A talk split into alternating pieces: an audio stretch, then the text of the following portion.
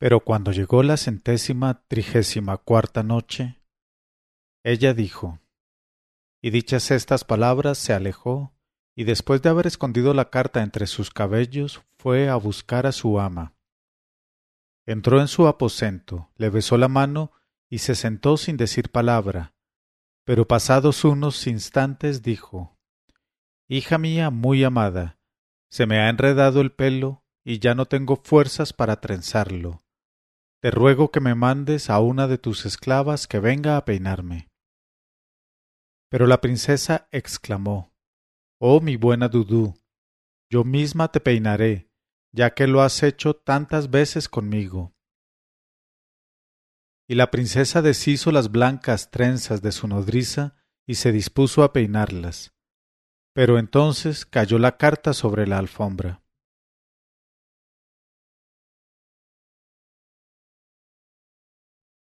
Y la princesa, sorprendida, se apresuró a cogerla, pero la vieja exclamó Oh hija mía, dame ese papel. Ha debido enredárseme entre el pelo en casa de ese mercader maldito. Voy a devolvérselo inmediatamente. La princesa no le hizo caso y se puso a leer su contenido. Después, frunciendo el ceño, exclamó Ah, malvada Dudú, este es uno de tus ardides, pero ¿quién habrá enviado a ese desvergonzado mercader? ¿De qué tierra se atreverá a venir hasta mí? ¿Cómo podría mirar a ese hombre que no es de mi raza ni de mi sangre? Ah, Dudú, ¿no te había dicho que ese insolente cobraría más alientos con mi carta? Y la vieja dijo Es verdaderamente el cheitán. Su audacia es una audacia del infierno. Pero, oh, hija y señora mía, escríbele por última vez, y salgo fiadora de que ha de someterse a tu voluntad, y si no, que sea sacrificado y yo con él. Entonces la princesa Donia cogió la pluma y rítmicamente escribió estas palabras. Insensato que duermes confiadamente cuando la desventura y el peligro se ciernen en el aire que respiras. ¿Ignoras que hay ríos cuya corriente no se puede remontar y que hay soledades que nunca pisará ningún pie humano? ¿Piensas tocar las estrellas de lo infinito cuando todos los hombres unidos no podrían llegar a los primeros astros de la noche? ¿Te atreverías aún en tus sueños a acariciar entre tus brazos la cintura de las huríes? No te forjes ilusiones, oh ingenuo, cree y obedece a tu reina, o si no, los cuervos del negro espanto graznarán la muerte sobre tu cabeza, y batiendo sus alas más oscuras que la noche, girarán en torno de tu tumba. Después de doblar y sellar el papel, se lo entregó a la vieja, que a la mañana siguiente se apresuró a entregárselo al príncipe. Y al leer aquellas palabras tan duras, Diadema comprendió que la esperanza moría en su corazón, y volviéndose hacia Asís le dijo Oh hermano Asís, ¿qué haremos ahora? Me falta inspiración para escribirle una respuesta decisiva. Y Asís dijo Voy a tratar de hacerlo en tu lugar y en tu nombre. Y cogió un papel y dispuso en él estas estrofas. Señor Dios, por los cinco justos, socórreme en este exceso de mis pesares y alivia mi corazón, ensombrecido por las zozobras. Conoces el secreto cuya llama me abraza, conoces también la tiranía de la joven cruel que me niega su misericordia. Inclino la cabeza y cierro los ojos pensando en la adversidad en que estoy sumido, sin esperanza alguna de redención. Mi paciencia y mis energías se han acabado ya, las ha consumido el desencanto de un amor que me rechaza. Oh implacable, la de la cabellera como la noche, cuán segura estás contra los golpes del destino y contra los caprichos de la suerte, cuando así te gozas en torturar al desdichado que te llama. Contempla a un desdichado que por tu belleza acaba de abandonar a su padre, su casa, su patria y los ojos de sus favoritas. y Asís tendió a Diadema el papel en que acababa de trazar esta composición rimada, y habiéndola recitado para apreciar la tonalidad de los versos, se declaró satisfechísimo, y dijo a Asís Es excelente tu carta, oh hermano mío. Y la entregó a la anciana que corrió a llevarla a la princesa. Apenas la hubo leído la princesa, sintió estallar su ira y exclamó Maldita Dudú de todas las calamidades. Tú eres la única causante de estas humillaciones. Sal pronto de aquí, si no quieres que te destrocen a latigazos mis esclavas. Márchate, o te rompo los huesos con mis talones. Y la vieja salió corriendo al ver que Donia se disponía efectivamente a llamar a las esclavas, y se apresuró a ir en busca de los dos amigos para contarles lo que había pasado. Diadema se afectó entonces mucho y dijo a la vieja acariciándole la barbilla Oh buena madre, ahora se aumentan mis amarguras al ver lo que te ocurre por mi causa. Pero ella respondió Tranquilízate, oh hijo mío, no desconfío ni mucho menos de la victoria porque nunca se dirá que una vez en mi vida no he podido unir a los enamorados. Y esta dificultad anima mi astucia para hacerte lograr tus deseos. Entonces Diadema preguntó Pero ¿cuál es la causa que impulsa a la princesa a sentir ese horror hacia todos los hombres? Y contestó la vieja Es un sueño que tuvo. Diadema exclamó ¿Un sueño? ¿Nada más que eso? Y prosiguió la vieja. Sencillamente eso, y hételo aquí. Una noche durmiendo la princesa Donia vio en sueños a un pajarero que tendía las redes en el campo, y que después de haber echado granos de trigo alrededor, se quedaba en acecho esperando su suerte. Y enseguida, de todos los puntos del bosque acudieron las aves y se precipitaron sobre las redes, entre aquellas aves que picoteaban los granos de trigo había dos palomas, macho y hembra. Y el macho, mientras picoteaba, hacía la rueda alrededor de su hembra sin advertir los lazos que le acechaban. Y en uno de sus movimientos se le enredó una pata entre las mallas que se apretaron y le hicieron prisionero. Y las aves, asustadas de sus aletazos, volaron ruidosamente. Entonces la hembra, abandonándolo todo, no tuvo otra preocupación que la de libertarle, y tanto trabajó y también que desgarró la red con el pico y acabó por libertar al palomo antes que el pajarero tuviera tiempo para atraparlo. Y ella se remontó con él y volaron juntos para volver luego a picotear los granos extendidos en torno de los lazos. El macho empezó nuevamente a dar vueltas alrededor de la hembra, que al retroceder para evitar sus incansables escarceos, se aproximó inadvertidamente a las mallas, en las cuales quedó presa a su vez. Y el macho, lejos de preocuparse por la suerte de su compañera, voló veloz con las demás aves, dejando que el pajarero se apoderase de la cautiva y que la degollara. Este sueño sobrecogió de tal modo a la princesa que se despertó llorando a mares y me llamó para referirme toda temblorosa su amarga visión, y me dijo Todos los machos se parecen, oh mi Dudú, y los hombres deben ser peores que los animales, por lo cual nada bueno puede esperar de su egoísmo la mujer. Por eso juro ante Alá que evitaré con toda mi alma el horror de que se me acerquen.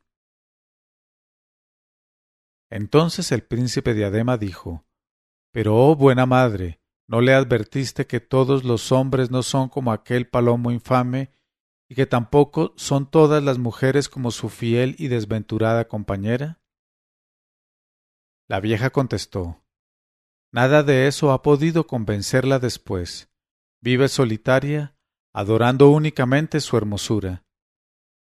Y el príncipe dijo Oh mi buena madre, te ruego de todos modos que me la dejes ver, aunque me exponga a morir. Verla aunque solo sea una vez y que penetre en mi alma una sola de sus miradas. Oh buena señora, haz eso por mí, discurriendo el medio que te dicte tu fértil sabiduría. Y la vieja dijo, Sabe, oh luz de mis ojos, que junto al palacio en que vive la princesa Donia hay un jardín reservado únicamente para ella. Va allí una vez al mes, acompañada de sus esclavas, y entra por una puerta secreta para evitar las miradas de los transeúntes. Precisamente dentro de una semana bajará al jardín, y entonces vendré a servirte de guía y a ponerte en presencia del ser amado. Creo que a pesar de todas sus prevenciones, sólo con que te vea la vencerá tu hermosura, porque el amor es un don de Alá y viene cuando a él le place. Entonces Diadema respiró más a gusto y dio gracias a la vieja, y la invitó, puesto que ya no podía presentarse a su señora, a aceptar la hospitalidad de su casa. Y enseguida cerró la tienda y marcharon los tres hacia la morada del príncipe. Y por el camino Diadema se volvió hacia Asís y le dijo Oh hermano Asís, no tendré tiempo de ir a la tienda, te la cedo completamente, y harás de ella lo que te parezca mejor. Y contestó Asís, Escucho y obedezco. Y llegaron a la casa y refirieron al visir toda la historia, como también lo del sueño de la princesa y lo del jardín en que debían encontrarse, y le pidieron su parecer sobre el asunto. Entonces el visir reflexionó un buen rato, y después levantó la cabeza y dijo ya he encontrado la solución. Vamos ahora al jardín para examinar bien el terreno. Y dejó a la vieja en la casa y se dirigió acompañado de Diadema y Asís al jardín de la princesa. Cuando llegaron a él vieron sentado a la puerta al viejo guarda, a quien saludaron. El guarda les devolvió el saludo, y entonces el visir empezó por deslizar cien dinares en la mano del viejo y le dijo Oh mi buen Heike, desearíamos refrescarnos el alma en ese hermoso jardín y tomar un bocado entre las flores y los arroyos. Somos forasteros que buscamos para nuestro regocijo los sitios agradables. Entonces el Heike contestó Entrad, pues, huéspedes míos, y acomodaos mientras yo voy a comprar lo necesario para comer y los hizo penetrar en el jardín y marchó al zoco, no tardando en volver con un carnero asado y pasteles. Y se sentaron en corro a la orilla de un riachuelo y comieron a satisfacción. Entonces el visir dijo al guarda Oh jeique, ese palacio que se ve desde aquí se halla en muy mal estado, porque no lo mandan arreglar. Y el guarda exclamó Por Alá, es el palacio de la princesa Donia, que lo dejaría caerse a pedazos antes de ocuparse de él. Vive demasiado retirada para atender a tales cosas. Y el visir dijo Qué lástima, mi buen jeique. Siquiera el piso bajo deberían arreglarlo un poco, pues es lo que se ve más. Si quieres, yo pagaré todos los gastos. Y el guarda dijo Que Alá te oiga. Y contestó el visir Toma entonces esos cien dinares por tu trabajo y ve a buscar albañiles y un pintor que sepa bien el manejo de los colores. Y el guarda se apresuró a ir en busca de los albañiles y del pintor, a quien el visir dio las instrucciones necesarias, y cuando el salón del piso bajo estuvo reparado y bien blanqueado, el pintor se puso a trabajar siguiendo las órdenes del visir, y pintó una selva con unas redes en las cuales estaba presa una paloma que daba aletazos. Y cuando acabó le dijo el visir Pinta ahora en el otro lado la misma cosa, pero figurando un palomo que va a libertar a su compañera, y que entonces es cogido por el pajarero y muere víctima de su abnegación. Y el pintor ejecutó fielmente el dibujo, y después se fue, generosamente retribuido. Entonces el visir, los dos jóvenes y el guarda se sentaron un momento para juzgar bien el efecto y la perspectiva. Y el príncipe diadema seguía muy triste y miraba todo aquello muy pensativo. y después dijo a Asís, Oh hermano mío, dime algunos versos que aparten las torturas que me matan. Y Asís dijo, Ibn Sina, en sus escritos sobre medicina, indica lo siguiente como remedio supremo. El mal de amores no tiene otro remedio que el canto melodioso y la copa bien servida en los jardines. He seguido las prescripciones de Ibn Sina y no he obtenido resultado. ¡Ay de mí! Entonces corrí a otros amores y vi que el destino me sonreía y me otorgaba la curación. Te equivocaste, pues, Ibn Sina. La única medicina del amor es el amor. Entonces Diadema dijo Puede que el poeta tenga razón, pero cuán difícil es ese remedio cuando se ha perdido la voluntad. Y después de esto se levantaron, saludaron al viejo guarda y volvieron a la casa donde se reunieron con la anciana nodriza. Como había transcurrido la semana, la princesa quiso, según costumbre, dar su paseo por el jardín y comprendió entonces la falta que hacía su anciana nodriza. Y desolada por esto, recapacitó y se dio cuenta que había obrado muy mal con aquella que le había servido de madre. Enseguida envió un esclavo al zoco y otro esclavo a todas las casas donde pudiera estar Dudú. Y precisamente la nodriza, que acababa de repetir a Diadema las recomendaciones necesarias para el encuentro en el jardín, se dirigía sola hacia palacio. Entonces la vio uno de los esclavos y se le acercó para rogarle respetuosamente, en nombre de su ama, que fuese a reconciliarse con ella. Verificada la reconciliación, después de algunas dificultades de pura fórmula, la princesa la besó en las mejillas, y Dudú le besó las manos, y seguidas de las esclavas, franquearon la puerta secreta y entraron en el jardín. Por su parte, el príncipe se atuvo por completo a las instrucciones de su protectora. Entonces el visir y Asís le vistieron un traje magnífico que seguramente valdría cinco mil dinares. Le abrocharon un cinturón de oro afiligranado, incrustado de pedrería, con una hebilla de esmeraldas, y le pusieron un turbante de seda blanca con finos dibujos de oro y un airón de brillantes. Después invocaron sobre él las bendiciones de Alá, y habiéndole acompañado hasta el jardín, se volvieron para dejarle penetrar solo. El príncipe, al llegar a la puerta, encontró sentado al viejo guarda, que al verle se levantó en honor suyo y le devolvió su salema con respeto y cordialidad.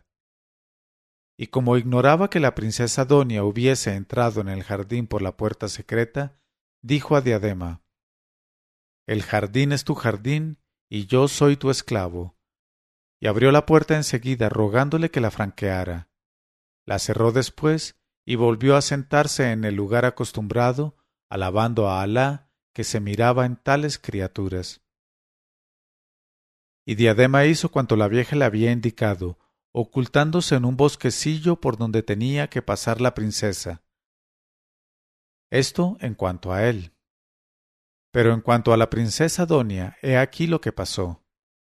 La vieja, mientras se paseaban, le dijo Oh señora mía, tengo que decirte algo que contribuirá a hacerte más deliciosa la contemplación de estos hermosos árboles, estas frutas y estas flores.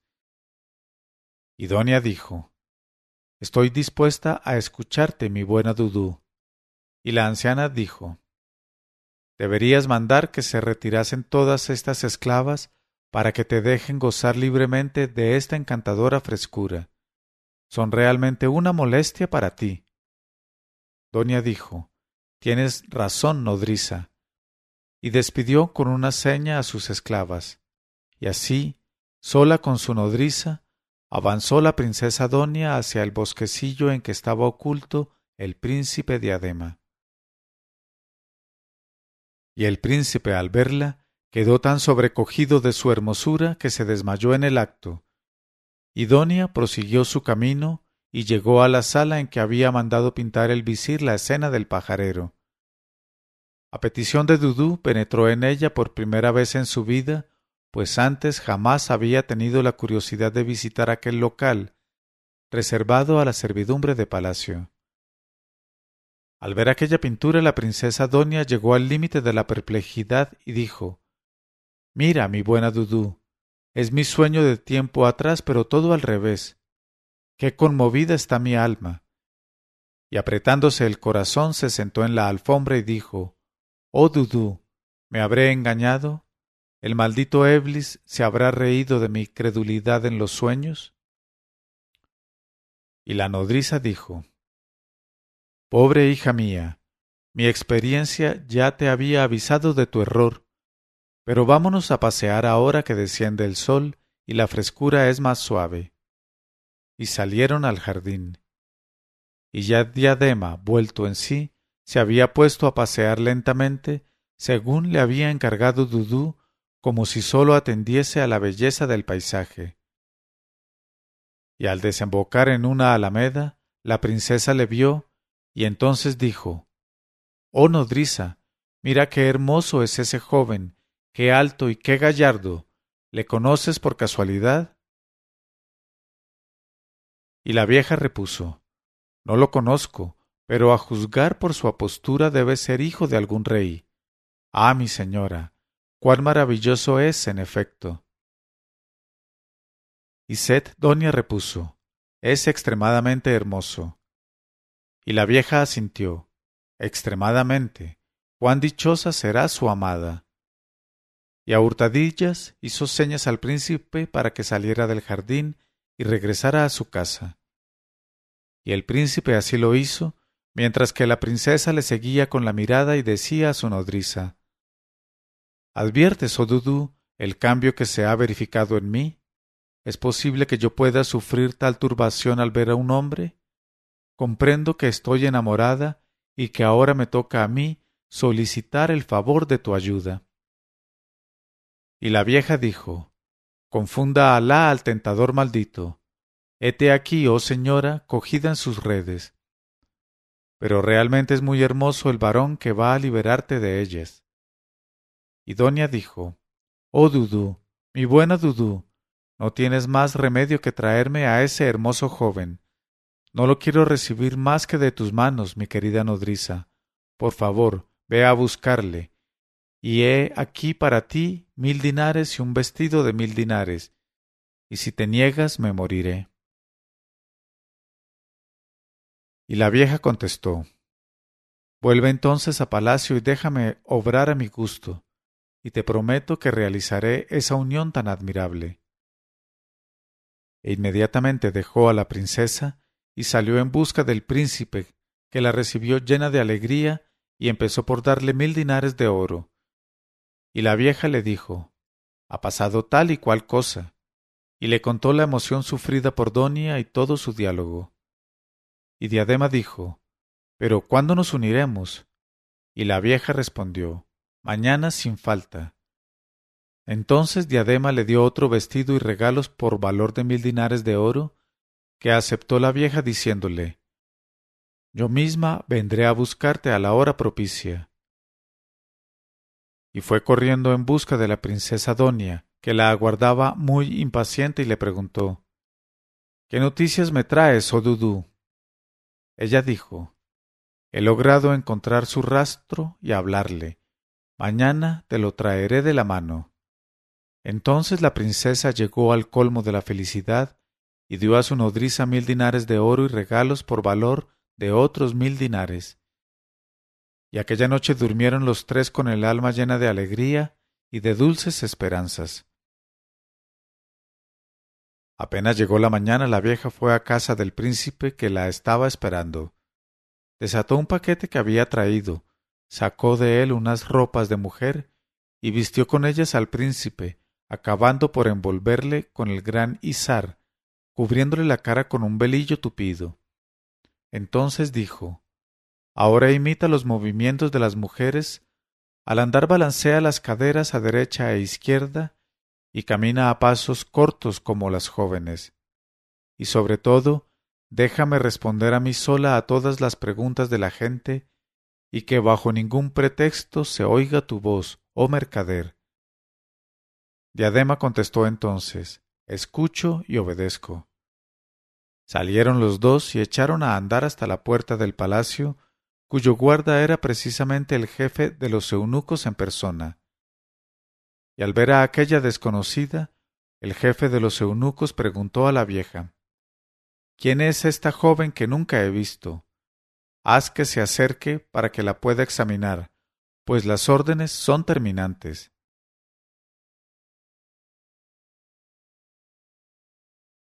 La he de palpar en todos sentidos y la he de desnudar, si es preciso, porque están bajo mi responsabilidad estas esclavas nuevas.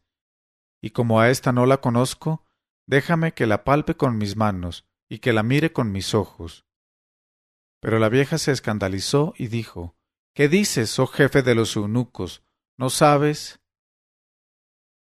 En este momento de su narración, Sherazada vio aparecer la mañana y discreta según costumbre, no prolongó más su relato aquel día.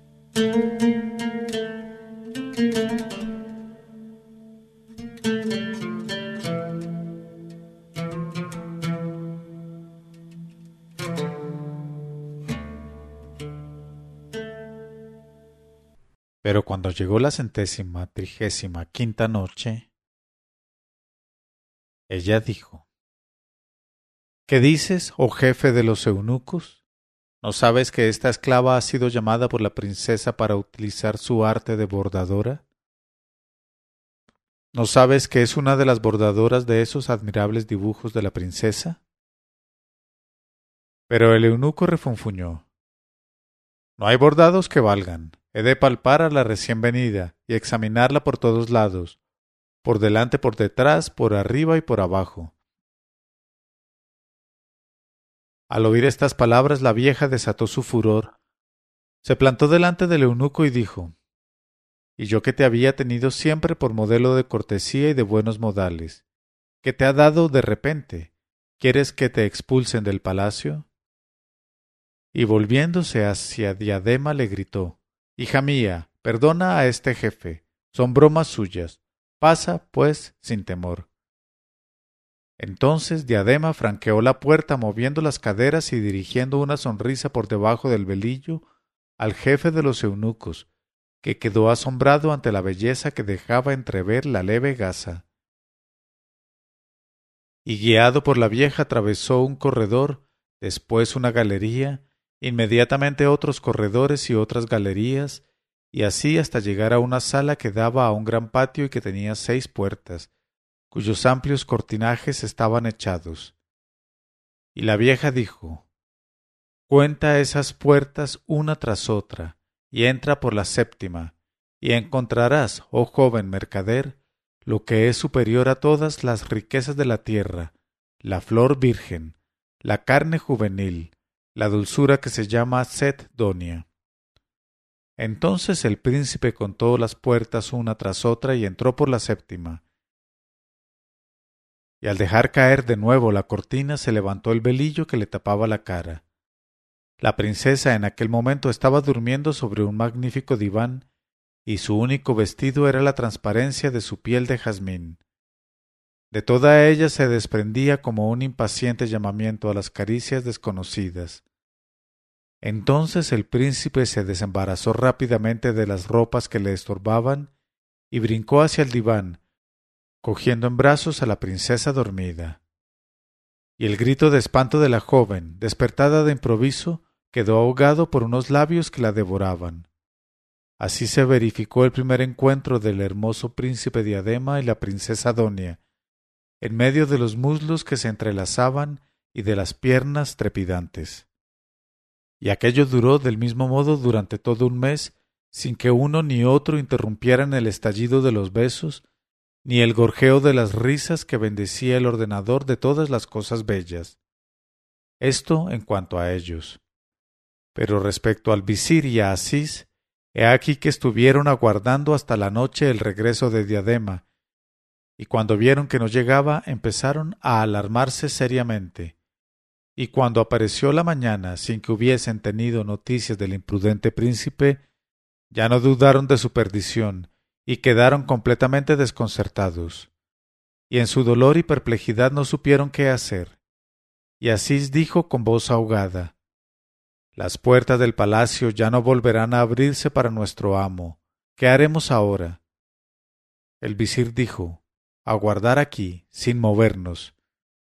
Y así permanecieron durante todo el mes sin comer ni dormir, lamentando aquella desgracia irremediable.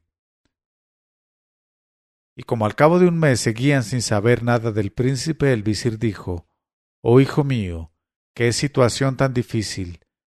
Creo que lo mejor es volver a nuestra tierra y enterar al rey de esta desgracia, porque si no nos echaría en cara el haber dejado de avisarle. Hicieron pues los preparativos del viaje y partieron para la ciudad verde, que era la capital del rey Soleimán Shah y apenas habían llegado se apresuraron a enterar al rey, relatándole toda la historia y el fin desdichado de la aventura, y al terminar rompieron en sollozos.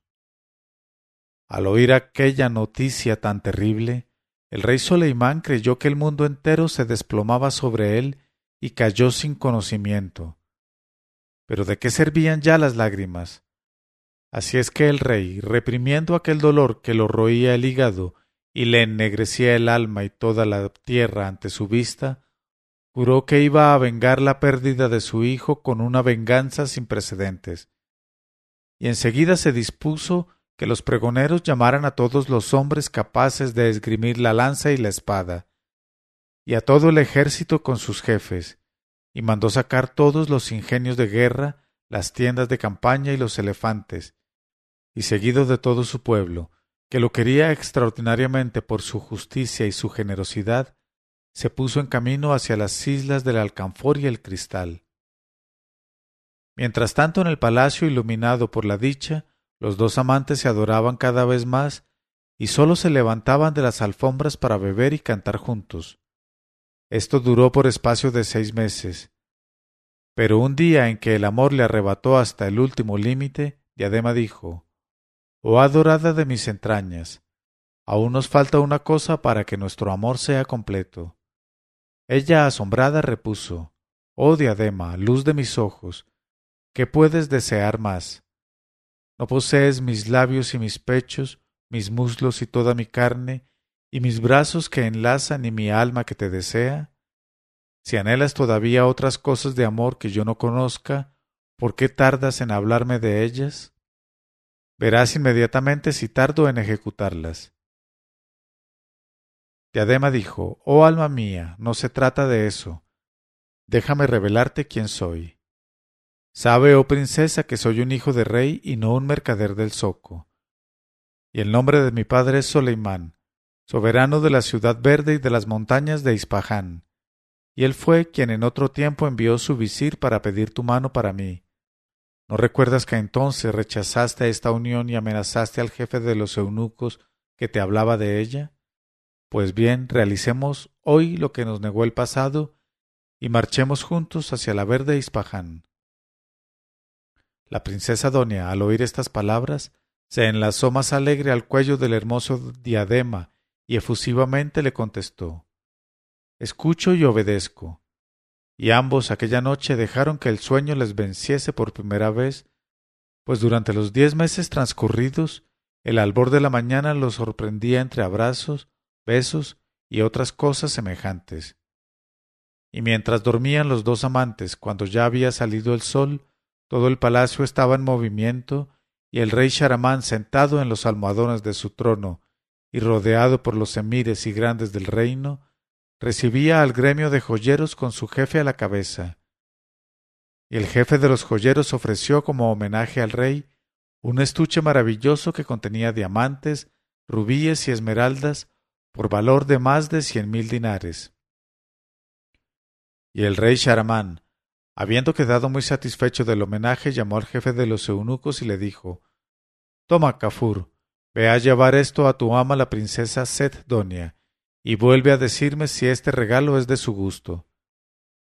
Y enseguida el eunuco Kafur se dirigió hacia el pabellón reservado en que vivía completamente sola la princesa. Pero al llegar, el eunuco vio tendida sobre una alfombra, guardando la puerta a la nodriza Dudú, y las puertas del pabellón estaban todas cerradas y los cortinajes echados. Y el eunuco pensó ¿Cómo es posible que esté durmiendo a esta hora tan avanzada cuando no es esa su costumbre? Después, como no se atrevía a presentarse ante el rey sin haber cumplido su orden, saltó por encima de la vieja, empujó la puerta y entró en la sala. ¿Y cuál no sería su espanto al ver a Donia desnuda, dormida entre los brazos del joven, con una porción de señales de una fornicación extraordinaria? Al ver esto, el eunuco recordó los malos tratos con que le había amenazado Sedonia y pensó para su alma de eunuco ¿Así es como abomina el sexo masculino? Ahora, si Alá quiere, me toca vengarme de la humillación. Y salió sigilosamente, cerró la puerta y se presentó al rey Sharamán, y el rey le preguntó ¿Qué ha dicho tu ama? Y contestó el eunuco He aquí la caja intacta. Y el rey, pasmado, exclamó ¿Es que mi hija desdeña las pedrerías como desdeña a los hombres? Pero el negro dijo Perdona, oh rey, que no te conteste delante de toda esta asamblea. Entonces el rey mandó desalojar la sala del trono, quedándose solo con el visir y el eunuco dijo Mi ama Donia está en tal y cual postura, pero en realidad el joven es muy hermoso. Al oír estas palabras el rey dio un salto, abrió desmesuradamente los ojos y exclamó Eso es enorme. y añadió ¿Los has visto tú, oh Kafur? Y respondió el eunuco con este ojo y con este otro. Entonces el rey dijo Es verdaderamente enorme. Y mandó al eunuco que llevara ante el trono a los dos culpables, y el eunuco lo cumplió inmediatamente. Cuando los dos amantes estuvieron en presencia del rey, éste, muy sofocado, exclamó De modo que es cierto. Y no pudo decir más, pues agarró con las dos manos la espada y quiso arrojarse sobre Diadema. Pero Sedonia rodeó a su amante con sus brazos, unió sus labios a los de él y gritó a su padre Ya que es así, mátanos a los dos. Entonces el rey volvió a su trono, mandó al eunuco que llevase a la princesa hasta su habitación y después dijo a Diadema ¿Quién eres, corruptor maldito? ¿Y quién es tu padre? ¿Y cómo te has atrevido a llegar hasta mi hija?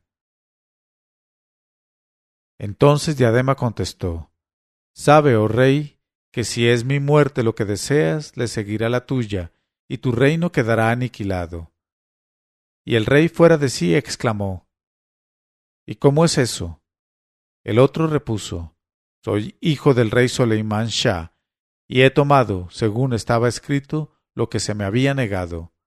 Abre, pues, los ojos, oh rey, antes de decretar mi muerte. Al oír estas palabras el rey quedó perplejo y consultó a su visir sobre lo que debía hacer. Pero el visir dijo No creas, oh rey, las palabras de este impostor. Sólo la muerte puede castigar la fechoría de semejante hijo de zorra confúndalo y maldígalo Alá. Entonces el rey ordenó al verdugo Córtale la cabeza. En este momento de su narración, Sherazada vio aparecer la mañana y según su costumbre, se cayó discretamente.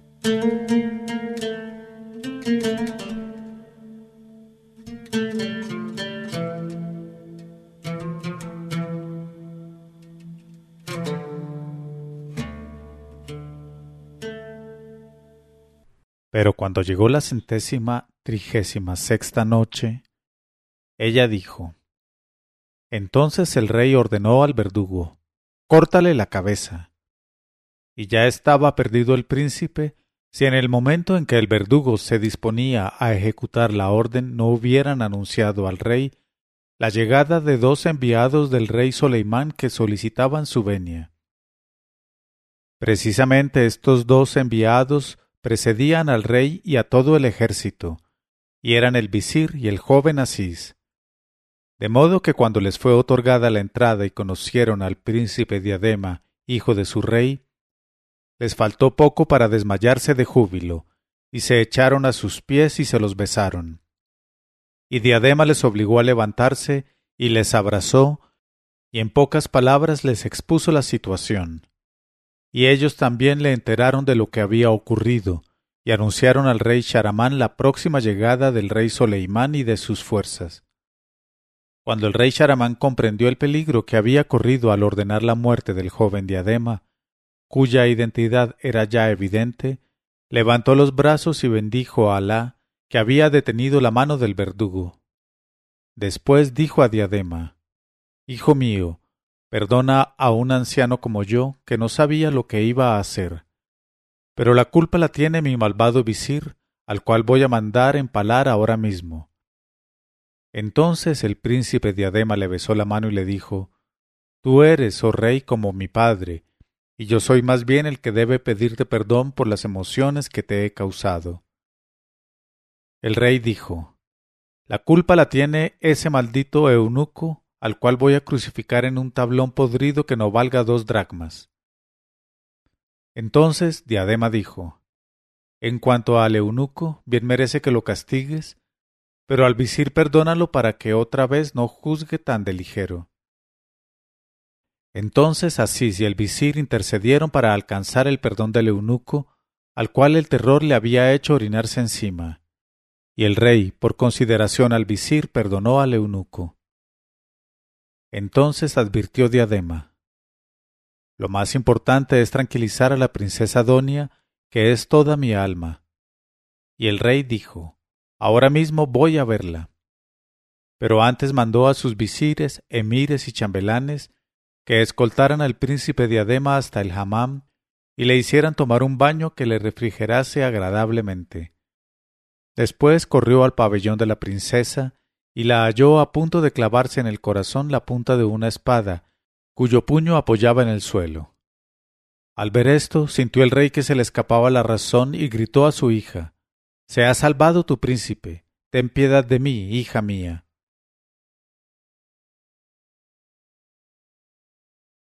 Al oír estas palabras, la princesa Adonia arrojó la espada, besó la mano de su padre, y entonces el rey la enteró de todo. Y ella dijo, No estaré tranquila hasta que vea a mi prometido. Y el rey, apenas salió diadema del hammam, se apresuró a llevarle al aposento de la princesa, que se arrojó a su cuello. Y mientras los dos amantes se besaban, el rey se alejó, después de cerrar discretamente la puerta, y marchó a su palacio, ocupándose en dar las órdenes necesarias para la recepción del rey Soleimán, a quien se apresuró a enviar al visir y a Asís, a fin de que le anunciasen el feliz arreglo de todas las cosas, y le envió como regalos cien caballos magníficos, cien dromedarios de carrera, cien jóvenes, cien doncellas, cien negros y cien negras, y entonces fue cuando el rey Sharamán, ya terminados estos preliminares, salió en persona al encuentro del rey Soleimán Shah, cuidando de que le acompañase el príncipe Diadema y una numerosa comitiva. Al verlos acercarse el rey Soleimán salió a su encuentro y exclamó Lo ora la que ha hecho lograr a mi hijo sus propósitos. Después se abrazaron afectuosamente los dos reyes y Diadema se echó al cuello de su padre llorando de alegría, y su padre hizo lo mismo. Y enseguida mandaron llamar a los cadíes y testigos, y en el acto se escribió el contrato de matrimonio de Diadema y Seth Donia. Y con tal motivo se obsequió largamente a los soldados y al pueblo, y durante cuarenta días y cuarenta noches se adornó e iluminó la ciudad. y en medio de toda la alegría y de todas las fiestas, Diadema y Donia pudieron amarse a su gusto hasta el último límite del amor. Pero Diadema se guardó muy bien de olvidar los buenos servicios de su amigo Asís, y después de enviarle con una comitiva en busca de su madre que le lloraba desde hacía mucho tiempo, ya no quiso separarse de él. Y al morir el rey Soleimán heredó Diadema su reino de la ciudad verde y las montañas de Ispahán y nombró a Asís gran visir, y al viejo guarda intendente general del reino, y al jeique del Soco jefe general de todos los gremios. y todos vivieron muy felices hasta la muerte, única calamidad irremediable. Cuando acabó de contar esta historia de Asís y Asisa y la de Diadema y Donia, el visir Dandán pidió al rey Daul Macán permiso para beber un vaso de jarabe de rosas. Y el rey Daul Macán exclamó Oh mi visir, ¿hay alguien en el mundo tan digno como tú de hacer compañía a los príncipes y a los reyes? Verdaderamente esta historia me ha encantado en extremo por lo deliciosa y por lo agradable. Y entregó al visir el mejor ropón de honor del tesoro real. En cuanto al sitio de Constantinia, en este momento de su narración, Sherazada vio aparecer la mañana y se cayó discretamente.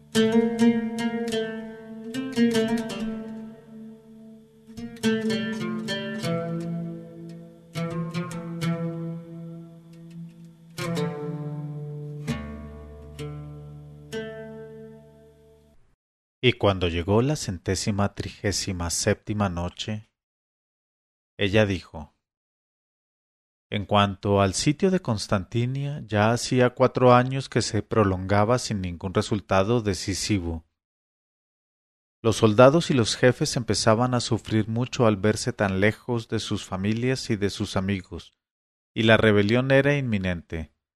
De modo que el rey Daul dispuesto a tomar una resolución inmediata, llamó a los tres grandes jefes, Paramán, Rustem y Turkash, en presencia del visir Dandán y les dijo Bien sabéis lo que ocurre. Os consta que la fatiga pesa sobre todos nosotros a consecuencia de este malhadado sitio. Conocéis las plagas que la madre de todas las calamidades ha hecho caer sobre nuestras cabezas, incluso la muerte de mi hermano el heroico Sharkán. Reflexionad, pues, sobre lo que nos queda que hacer y contestadme como debéis contestar. Entonces los tres jefes del ejército bajaron la cabeza, recapacitaron largamente y dijeron después Oh rey, el visir Dandán es más experto que todos nosotros, pues ha encanecido en la sabiduría. Y el rey Daul Macán se volvió hacia el visir y le dijo Aquí estamos todos aguardando tus palabras. Entonces el visir Dandán avanzó hasta el rey y exclamó Sabe, oh rey del tiempo, que efectivamente es perjudicial que permanezcamos por ahora al pie de los muros de Constantinia. En primer lugar, tú mismo estarás deseando ver a tu hijo Canmacán y a tu sobrina Fuerza del Destino, hija de nuestro difunto príncipe Sharkán, la cual está en Damasco, en el palacio, al cuidado de las esclavas. Y todos sufrimos, como tú, el gran dolor de vernos alejados de nuestro país y de nuestras casas. Mi opinión es que regresemos a Bagdad para volver aquí más adelante y destruir entonces esta ciudad descreída y que sólo puedan anidar en ella los cuervos y los buitres. Y el rey dijo Verdaderamente, mi visir, has contestado de acuerdo con mi parecer. Y enseguida mandó anunciar a todo el campamento, por medio de los pregoneros, que dentro de tres días se verificaría la partida. Y en efecto al tercer día se levantó el campo, y el ejército tomó el camino de Bagdad con las banderas desplegadas y haciendo sonar las trompetas. Y pasados días y noches llegó a la ciudad de paz, donde le recibieron con grandes transportes de alegría todos los habitantes. En cuanto al rey Daul Macán, lo primero que hizo fue abrazar a su hijo Canmacán, que ya tenía siete años, y lo segundo llamar a su antiguo amigo, el viejo encargado del hammam, y cuando lo vio se levantó del trono en honor suyo. Y cuando lo vio se levantó del trono en honor suyo, le abrazó, le hizo sentar a su lado y lo elogió mucho delante de todos sus emires y de todos los presentes. Y durante aquel tiempo el encargado del hammam se había puesto desconocido a fuerza de reposo y de comer y beber, y había engrosado hasta el límite de la gordura. Su cuello parecía el de un elefante, su vientre el de una ballena, y su cara estaba tan reluciente como un pan recién salido del horno. Empezó por excusarse de aceptar la invitación del rey que le ordenaba sentarse a su lado, y le dijo Oh mi señor, que Alá me libre de cometer semejante abuso. ya hace mucho tiempo que pasaron los días en que me estaba permitido sentarme en tu presencia. Pero el rey Daul Macán le dijo Esos tiempos tienen que volver de nuevo para ti, oh padre mío, pues fuiste quien me salvó la vida y obligó al encargado a sentarse en los grandes almohadones del trono. Entonces el rey dijo Quiero que me pidas un favor, pues estoy dispuesto a otorgarte cuanto desees, aunque fuera el compartir contigo mi reino. Habla, pues, y Alá te oirá. Entonces el anciano dijo Quisiera pedirte una cosa que deseo desde muchos años, pero temo parecerte indiscreto. Y el rey se apresuró a contestar Tienes que hablar sin ningún temor. Y el anciano dijo Tus órdenes están sobre mi cabeza. He aquí lo que deseo, que me nombres presidente de los encargados de los jamanes de la ciudad santa, que es mi ciudad. Al oír estas palabras, el rey y todos los presentes se rieron en extremo, y el encargado, creyendo que su petición era exorbitante, se vio en el límite de la desolación. Pero el rey dijo Por Alá, pídeme otra cosa. Y el visir Dandán se acercó sigilosamente al encargado, le pellizcó en una pierna, le guiñó el ojo como diciéndole Pide otra cosa sin ningún reparo. Y el anciano dijo Entonces, oh rey del tiempo, desearía que me nombrases jeique principal de la corporación de basureros de la ciudad santa, que es mi ciudad. Al oír estas palabras el rey y los presentes se vieron acometidos de una risa loca que les hizo levantar las piernas al aire.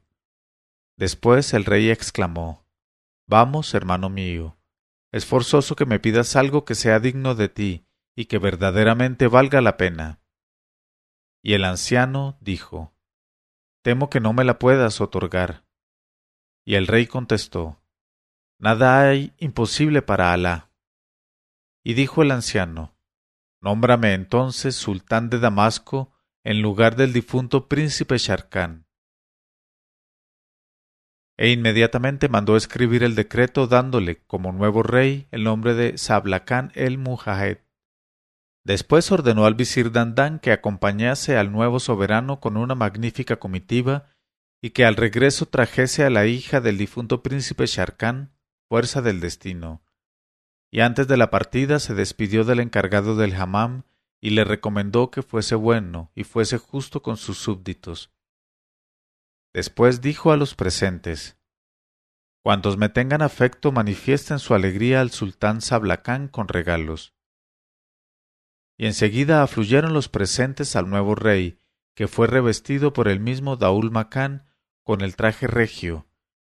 Y cuando terminaron todos los preparativos, le dio para su guardia cinco mil jóvenes mamalik, y le entregó además un palanquín regio que era rojo y dorado.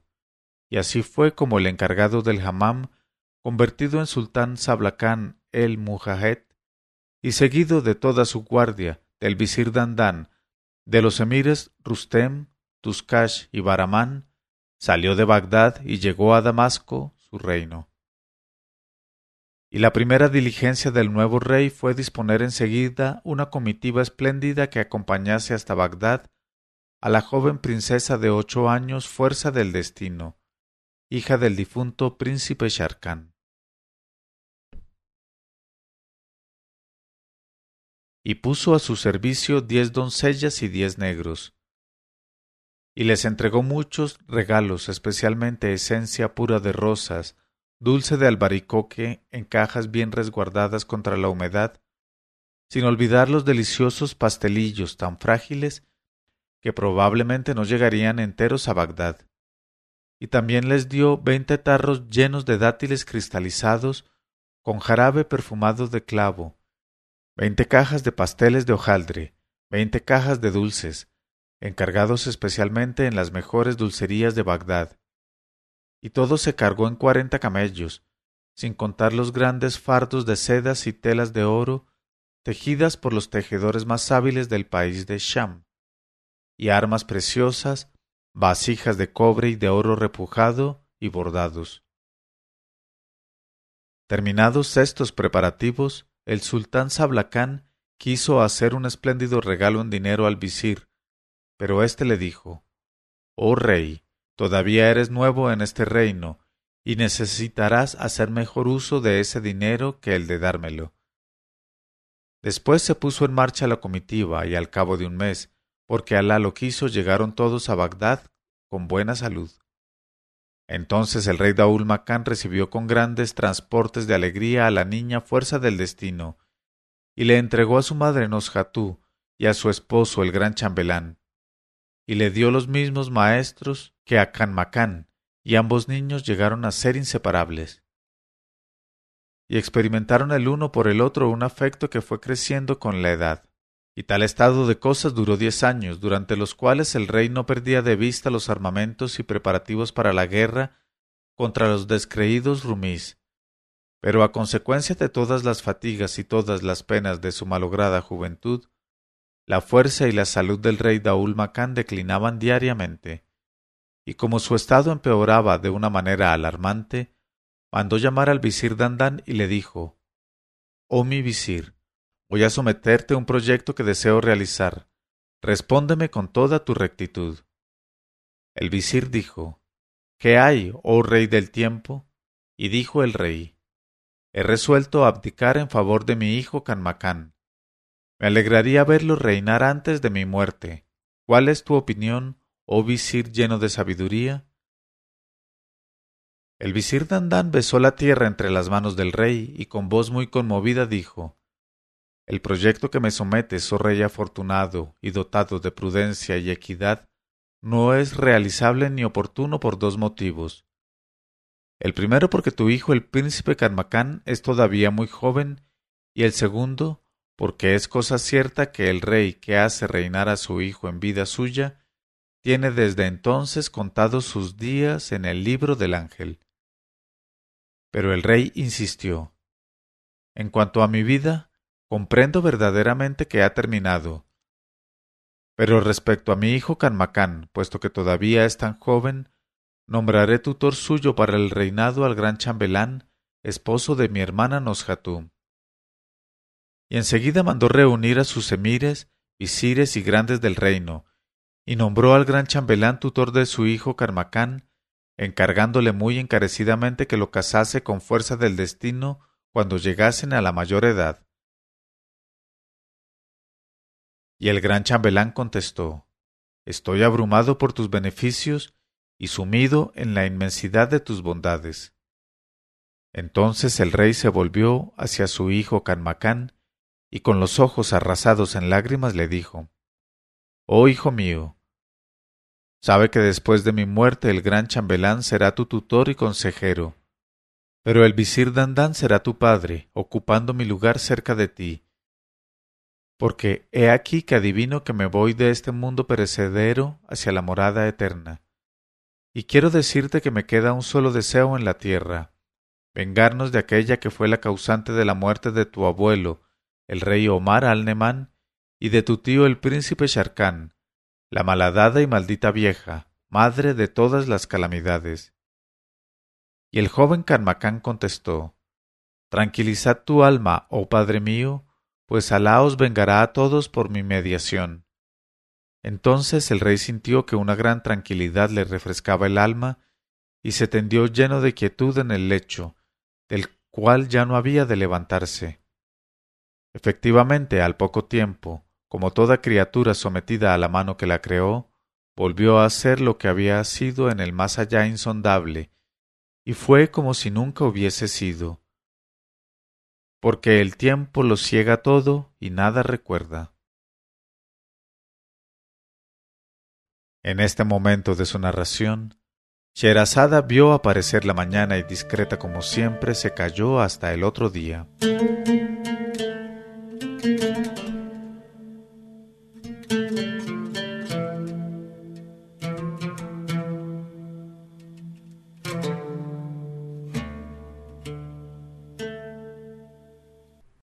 Pero cuando llegó la centésima trigésima octava noche, ella dijo, y fue como si nunca hubiese sido, porque el tiempo lo ciega todo y nada recuerda.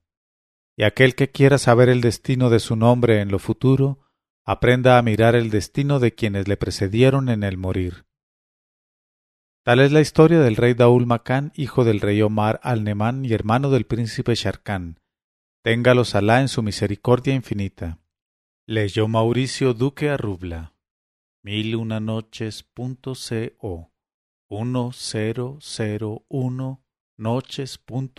co.